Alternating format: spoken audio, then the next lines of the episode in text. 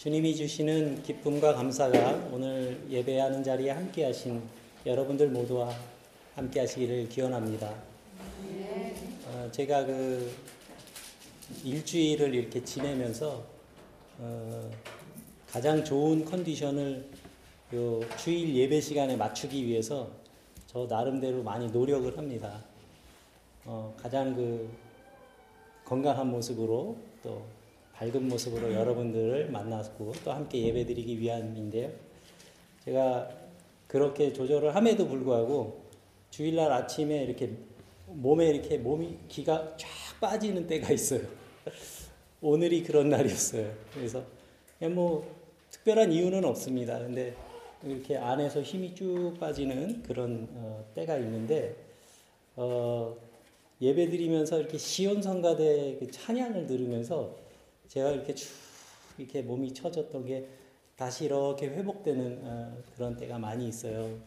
오늘도 우리 시온성가대 어, 귀한 찬양으로 저에게 힘을 더해 주시고 또 우리 예배를 아름답게 해 주셔서 정말 감사드립니다.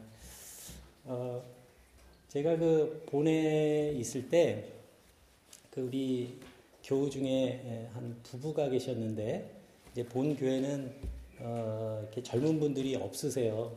다 좀 젊으신 분들이 뭐 60대 초반 뭐 이렇습니다. 근데 그 부부 중에 어, 한 부부가 계셨는데 태어날 때부터 맹인인 분들이 계셨어요. 두 분이.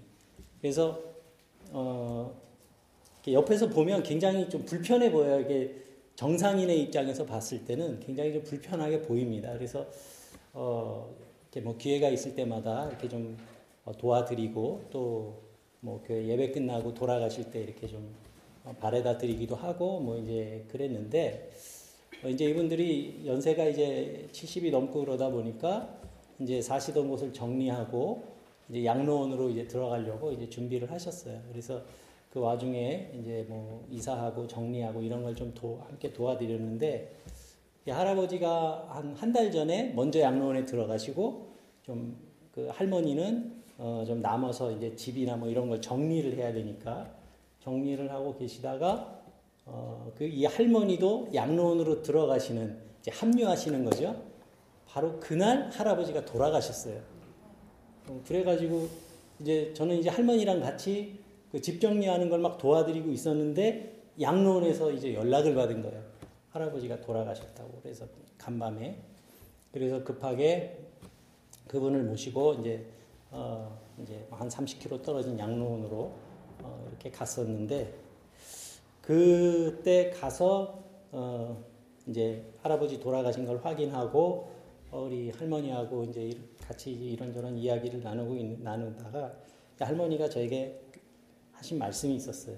뭐라 그러셨냐면 목사님 저는 제 남편이 한평생 어, 보지 못하고 살았지만 지금 이제 어, 돌아가신 우리 남편이 지금은 자, 자기 자신이 평생을 믿어왔던 것을 아주 환히 보고 있을 거라고 믿습니다.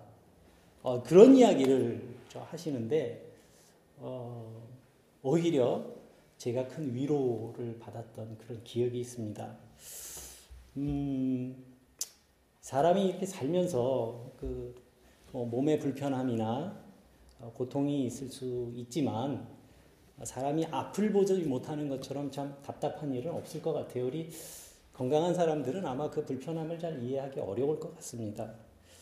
그렇지만 우리가 세상을 살다 보면 어, 한 가지 깨닫게 되는 것은 우리가 눈이 있다고 반드시 어, 볼수 있는 것 아니고 또 눈이 없다고 반드시 볼 수 없는 것도 아닌가 이런 생각이 저는 그 할머니와의 대화 속에서 생각을 했었던 적이 있습니다.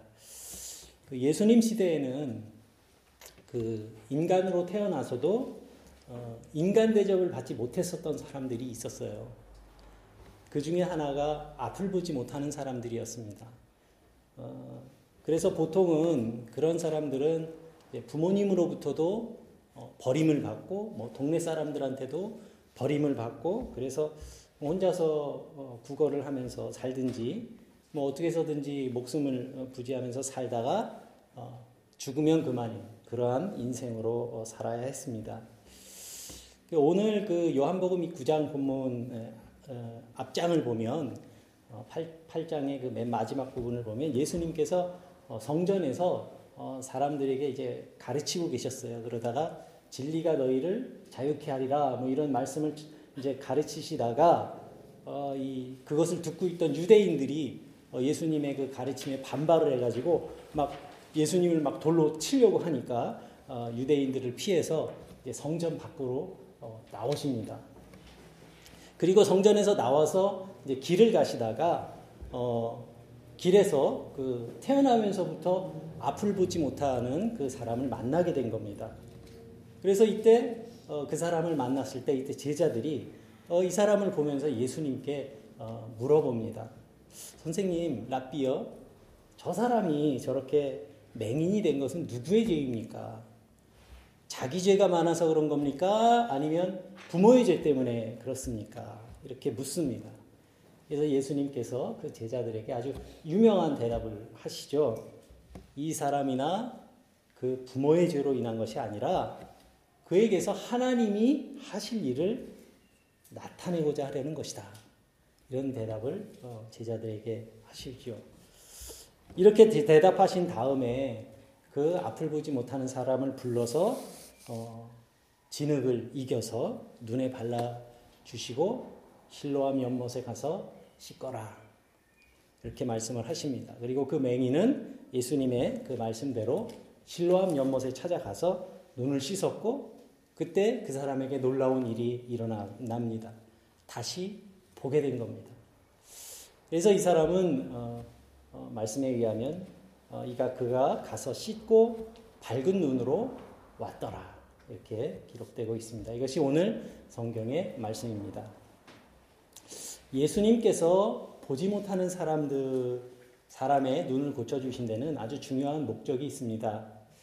예, 성경 말씀은 세상의 빛으로 오신 그 예수님이 보지 못하는 사람을 보게 함으로 해서 예수 그리스도가 이, 사, 이 세상의 구원자 되신다는 것을 나타내고 또 사람들로 하여금 그 사실을 믿게 하기 위해서 이 눈먼 사람 이야기를 요한복음은 전해주고 있는 것입니다.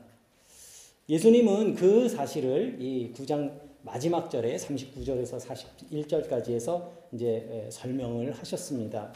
예수님께서 가라사대 내가 심판하러 이 세상에 왔으니 보지 못하는 자들은 보게 하고 또 보는 자들은 맹인이 되게 하려 함이니라.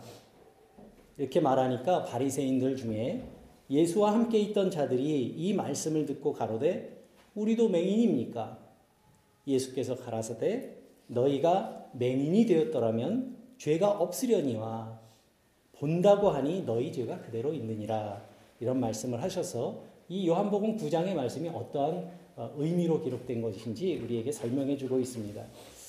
물론 여기서 말하는 눈은 육신의 눈이 아니라 영적인 눈을 말하고 있는 것을 우리는 잘 알고 있습니다.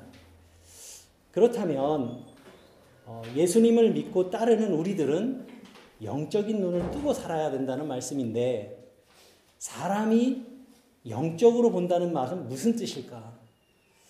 여러분들은 어떻게 생각하십니까? 뭔가 어, 신비로운 환상을 볼 수 있다는 뜻일까요? 아니면 사도 바울이 경험했었던 것처럼 어, 3층 천을 보고 어, 천사가 거니는 것을 본다는 그런 뜻일까? 성경에서 어, 말씀하고 있는 영적으로 본다는 말은 한 가지입니다. 예수 그리스도가 하나님의 아들이요 또 구원자가 되심을 믿고 고백하는 것. 그것이 영적으로 보는 것입니다. 요한복음은 이것을 일컬어서 하나님의 영광을 본다라는 라고 이렇게 표현하기도 했습니다.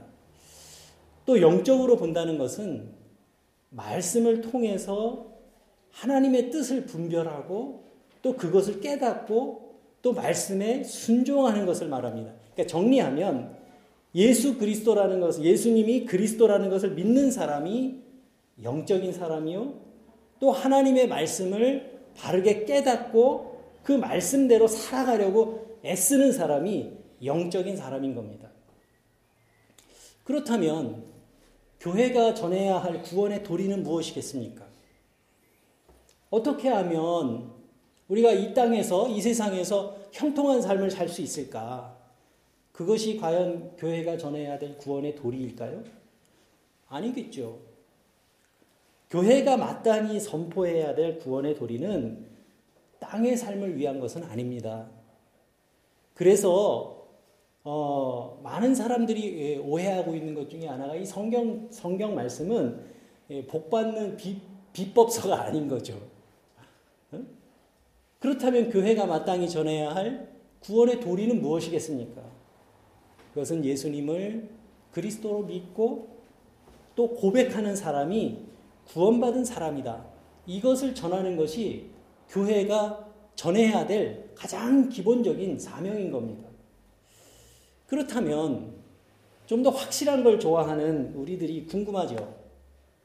내가 구원받았는지 구원받지 못한 사람인지 그것은 어떻게 알 수 있습니까? 그것은 삶의 증거로 나타나는 겁니다. 구원받은 사람은 삶을 통해서 구원의 증거를 나타내게 되어 있습니다. 그러니까 우리가 그 성경을 읽는 것에서 그치는 것이 아니라 내가 읽은 대로 살아보려고 애쓰는 겁니다. 그것이 증거입니다. 만약에 기도하는 사람이라면 그냥 기도한 것에서 그치는 것이 아니라 내가 기도한 대로 살으려고 애를 쓰는 겁니다. 그러한 삶을 사는 사람이 영적인 사람인 겁니다. 믿음의 토대 위에서 구원의 증거를 나타내면서 사는 삶이 성경에서 말하는 영적인 삶인 것입니다. 그렇지만 불행하게도 우리가 살고 있는 이 세상에는 눈 뜨지 못하고 평생을 정말 깜깜한 데서 헤매며 살고 있는 사람들이 많습니다. 이것이 교회가 바라보는 이 세상을 바라보는 기본적인 관점입니다. 그렇기 때문에 교회는 세상이 상실한 것에 대해서 궁휼한 마음으로 바라보고 잃어버린 영혼을 구원하기 위해 수고하는 것을 교회의 사명이고 또 존재 이유라고 생각하는 겁니다. 그런데 오늘날의 문제는 좀 더 복잡하지요. 뭐냐 하면 오늘날에는 이 교회 안에도 영적으로 눈을 뜨지 못한 사람들이 너무 많은 거예요. 그렇기 때문에 교회가 길을 잃을 때가 많은 겁니다. 그렇게 보이는 겁니다. 예수님 시대에 살았던 사람들 중에는 저같이 이렇게 평범한 목사한테 설교를 듣는 것도 아니고요. 이 사람들은 어떤 사람들이었냐면 예수님의 말씀을 육성으로 들었어요. 예수님이 전하시는 말씀을 직접 들은 사람들이에요. 와, 부럽죠, 정말. 그런데 그런 말씀을 들으면서도 눈앞에서 보고 듣고 하면서도 귀가 있어도 듣지 못하고 눈이 있어도 보지 못하는 사람들이 있었던 것처럼 오늘날에도 구원의 진리를 들으면서도 깨닫지 못하고 또 잘못된 길로 들어선 사람들이 너무 많다는 말씀입니다. 그래서 사도 바울이 그 로마서 11장 8절에서 이렇게 말하죠. 하나님이 오늘까지 그들에게 혼미한 심령과 보지 못할 눈과 듣지 못할 귀를 주셨다함과 같으니라. 오늘날의 시대를 그대로 지금 이야기하고 있는 것 같습니다.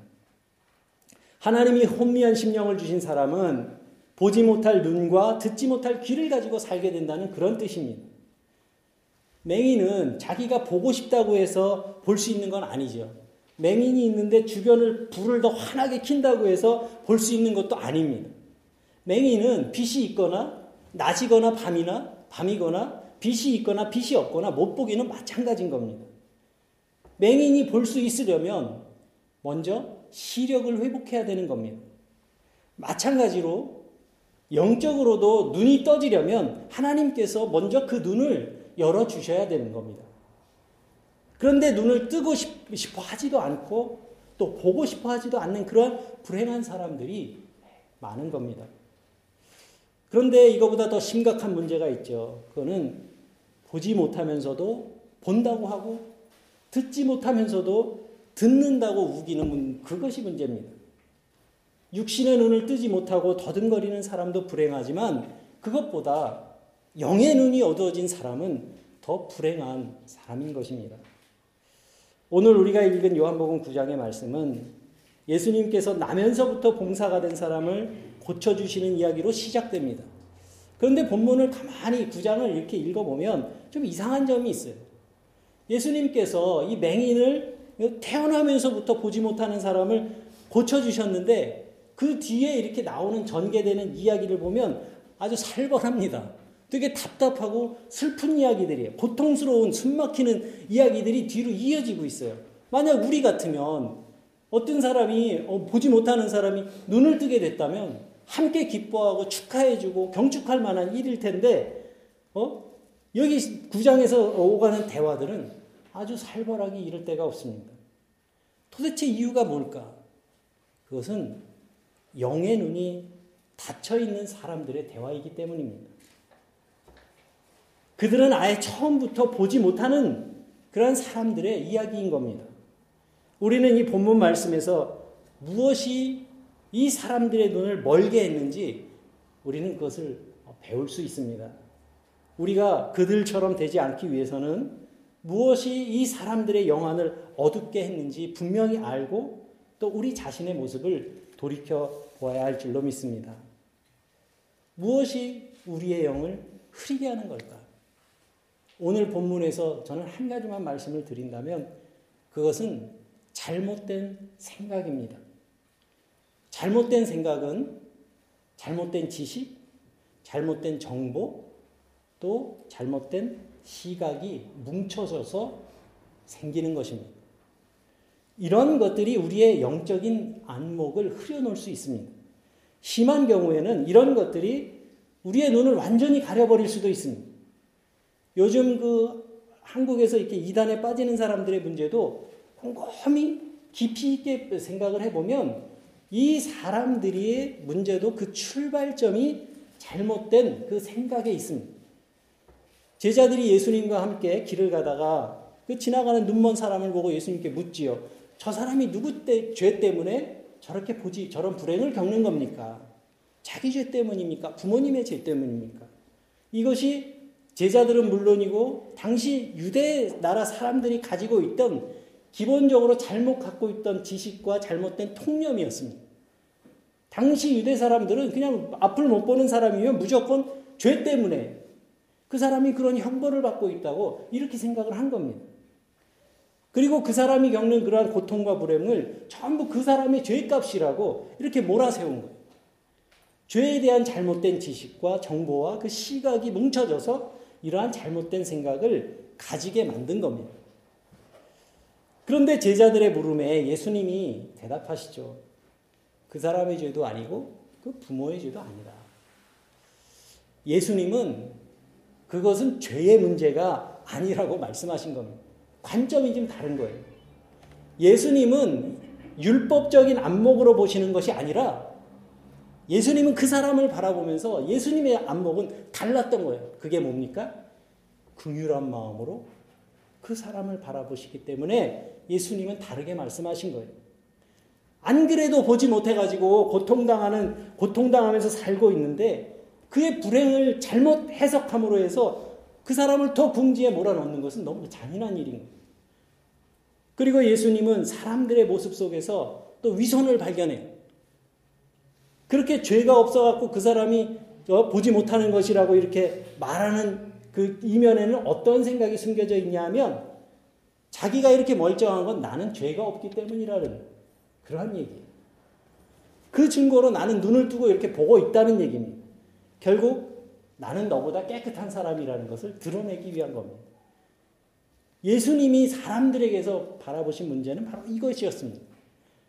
성경은 세상의 혼란과 부조리를 죄의 결과로 보고 있는 것은 사실입니다. 그렇지만 이것은 어디까지나 본질적인 설명이지 이것을 모든 사람의 고통과 불행에 다 디테일하게 적용할 수 있는 것은 아닙니다. 그래서 예수님은 이 맹인을 보고 말씀하시죠. 이 사람이나 부모의 죄로 인한 것이 아니라 하나님이 하시는 일을 이 사람을 통해서 나타내려고 하시는 하심이라. 무슨 말입니까? 하나님이 선하신 일을 이루기 위해서 그를 맹인으로 살게 하신 것이다. 하나님의 일을 나타내기 위한 도구로 쓰시려는 것이다. 이것이 예수님의 관점인 것입니다. 그런데 여러분, 이러한 생각들이 어찌 예수님 시대의 사람들만의 문제겠습니까? 잘못된 생각이나 지식으로 영적인 안목이 흐려져 있는 사람들이 오늘날에도 많습니다. 요즘은 예수 믿는 사람이라고 예외는 아닌 것 같습니다. 저는 그 이유를 성도들이 잘못된 정보나 지식에 이게 무방비 상태로 노출되어서 살고 있기 때문이라고 생각을 합니다. 성경적인 세계관을 가지고 사는, 사는 사람들의 눈은 뭔가 달라야 됩니다. 다른 사람이 정해놓은 그런 기준으로 바라보는 것이 아니라 거기에서 벗어나서 신앙의 기준으로 바라볼 수 있는 그런 내공이 있어야 됩니다. 맹인을 보시면서 긍휼한 마음으로 그 사람의 영혼을 바라보시고 그 사람의 인생의 불행 속에서도 하나님의 일을 발견하신 것처럼 그러한 예수님의 시력이 우리에게도 있어야 되는 겁니다. 그래서 그러한 시력을 가지고 세상을 바라보면서 지역적인 그러한 문제에 얽매여 사는 것이 아니라 죄의 본질을 꿰뚫어 볼 수 있어야 되고 또 그것을 말할 수 있어야 됩니다. 교회와 성도는 그래서 진리를 말할 수 있는 그런 존재가 돼야 되고 진리를 따라서 살아야 예수님의 참된 제자가 될 수 있기 때문입니다. 그래야 교회와 성도가 이 세상 가운데 빛으로 그리고 소금으로 살 수 있는 겁니다. 우리가 거짓된 정보나 지식 때문에 잘못된 생각을 하며 살고 있지는 않은지. 그래서 우리의 영적인 안목이 흐려지고 그렇게 우리가 살아가고 있지는 않은지 솔직히 우리를 돌아볼 수 있어야겠습니다. 그리고 우리는 매일매일 새롭게 말씀 앞으로 돌아가야 합니다. 시편 19편 8절의 말씀에 이렇게 기록되어 있습니다. 여호와의 계명은 순결하여 눈을 밝게 하도다. 이게 매일매일 우리가 이 하나님의 말씀을 접하지 않으면 어떤 일이 벌어지냐면요. 이 제, 제가 시계를 차고 다니는데 제 아내가 저한테 선물해 준 시계예요. 이거는 건전지를 넣는 시계가 아니라 밥을 주는 시계입니다. 좋은 시계라는 얘기죠. 그죠? 그죠? 그렇게 생각 안 하세요?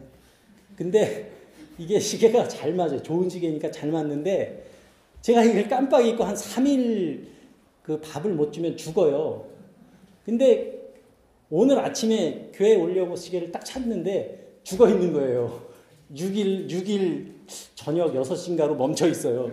그래갖고 막 밥을 줬는데 이게 이렇게 죽어 있다가 밥을 주잖아요. 그러면 시계가 안 가요. 그리고 막 1시간에 20분씩 틀려요.